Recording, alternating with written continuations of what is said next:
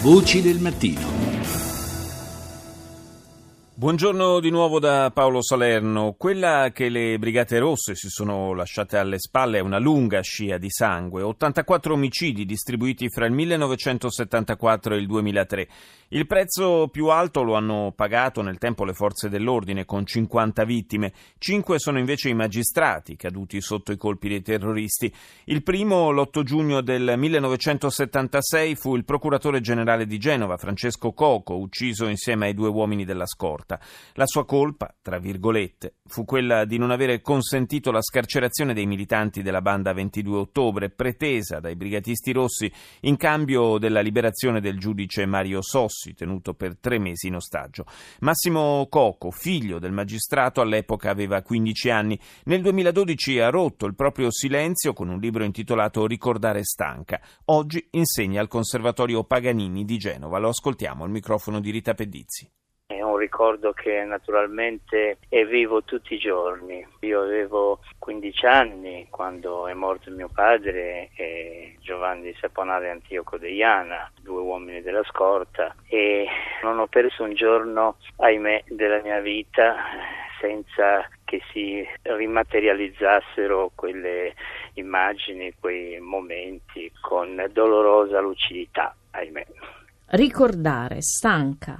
E ricordare stanca perché la memoria è un dovere e il dovere è una fatica. Il ricordo rappresenta un rimpianto, rappresenta il dolore. È una fatica ma un dovere per tutti perché dobbiamo avere memoria del sacrificio e di quello che ha rappresentato morire per difendere la legge, morire per lo Stato da parte delle vittime è un esempio che dobbiamo tenere presente tutti ed è un testimone da passare anche alle nuove generazioni. E poi la memoria dovrebbe essere una fatica anche per tanti che hanno delle responsabilità in quegli anni, nei fatti di sangue, responsabilità che ancora oggi sono in tantissimi casi come quello di mio padre e degli altri due agenti da ricordare ancora, da confermare insomma. Perché da parte della giustizia non c'è stata una soluzione. Purtroppo a 41 anni distanza non ho ancora il nome degli assassini di mio padre, almeno per quello che è una verità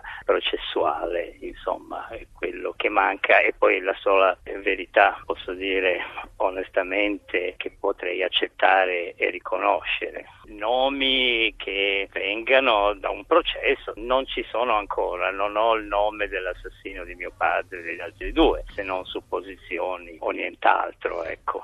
Niente verità processuale, niente nomi, eventualmente nessuno da perdonare.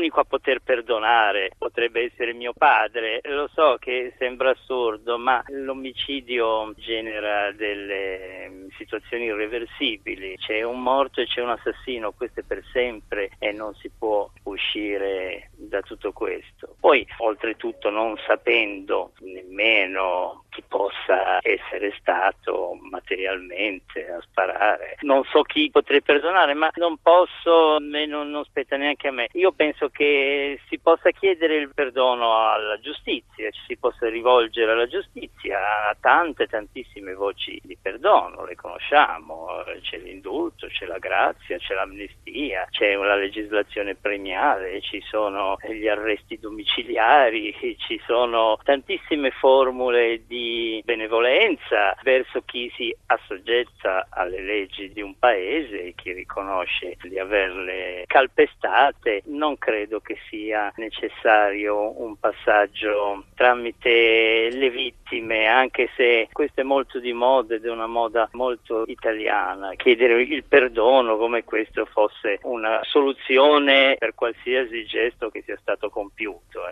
Come valuta questa apertura a far morire Rina con dignità? Guardi, dico onestamente, una sentenza di principio è giustissima perché tutti abbiamo diritto a una morte dignitosa. È vero anche quello che hanno detto le vittime della mafia, è giustissimo dire i nostri cari non hanno avuto una morte dignitosa, beh, ma lo Stato deve essere al di sopra, il diritto deve essere al di sopra di questo. Sono fieramente contrario alla logica dell'occhio per occhio, dente per dente. Proprio per questa ragione lo Stato dovrebbe concedere a un detenuto anche per così gravi ragioni un gesto di benevolenza. Benevolenza che significa anche superiorità da parte del diritto, significa civiltà. E io cosa dovrei dire al cospetto di tanti personaggi del terrorismo nostrano che in ottima salute, con una eccellente collezione di ergastoli sulle spalle, sono assolutamente in libera uscita, anzi autopromuovono libri, scrivono, formano pensiero, opinione. Cosa dovrei dire di questi personaggi?